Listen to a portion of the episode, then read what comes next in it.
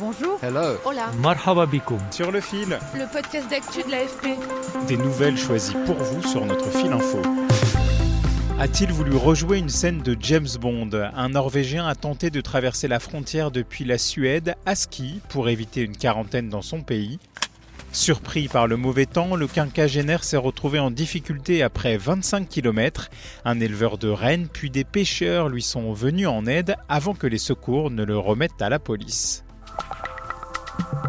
La Corée du Nord n'enverra pas ses athlètes aux Jeux olympiques de Tokyo cet été pour les protéger du Covid-19. Cette décision douche les espoirs de rapprochement diplomatique par le sport.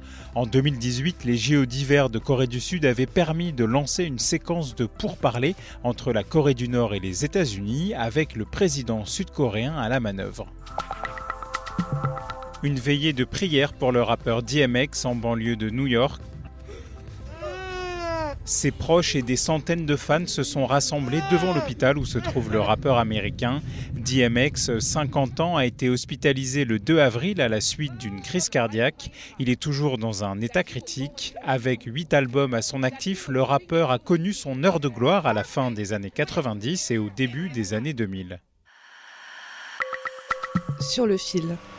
Je vous emmène au Groenland, ce territoire si important pour la planète où se tiennent aujourd'hui des élections législatives et municipales. Grand comme quatre fois la France, ce territoire autonome danois est peuplé de 56 000 habitants, à plus de 90% des Inuits. Nos équipes sur place donnent la parole à deux jeunes Groenlandais. Je m'appelle Lars Brian Heilmann et je suis né à Manitsok. J'ai 27 ans et je vis à Nuuk. Je suis pêcheur et chasseur indépendant depuis 10 ans. Une virée en mer dans un décor à couper le souffle entouré de glace. Je ne pense pas que les élections changeront quoi que ce soit, mais j'espère que les quotas pour la pêche au flétan dans le fjord de Nuuk seront augmentés. Si le changement climatique s'est encore peu manifesté dans son quotidien, la fonte de la calotte glaciaire du Groenland s'est accélérée ces dernières années. Favori des sondages pour les législatives, le parti Inuit a promis de signer l'accord de Paris sur le climat en cas de victoire. Je m'appelle et j'ai 19 ans. Je suis originaire de Nuuk, au Groenland, et je suis artiste et militante des droits des autochtones. Avec les élections qui approchent, j'espère vraiment qu'ils vont s'intéresser bien plus à la santé mentale.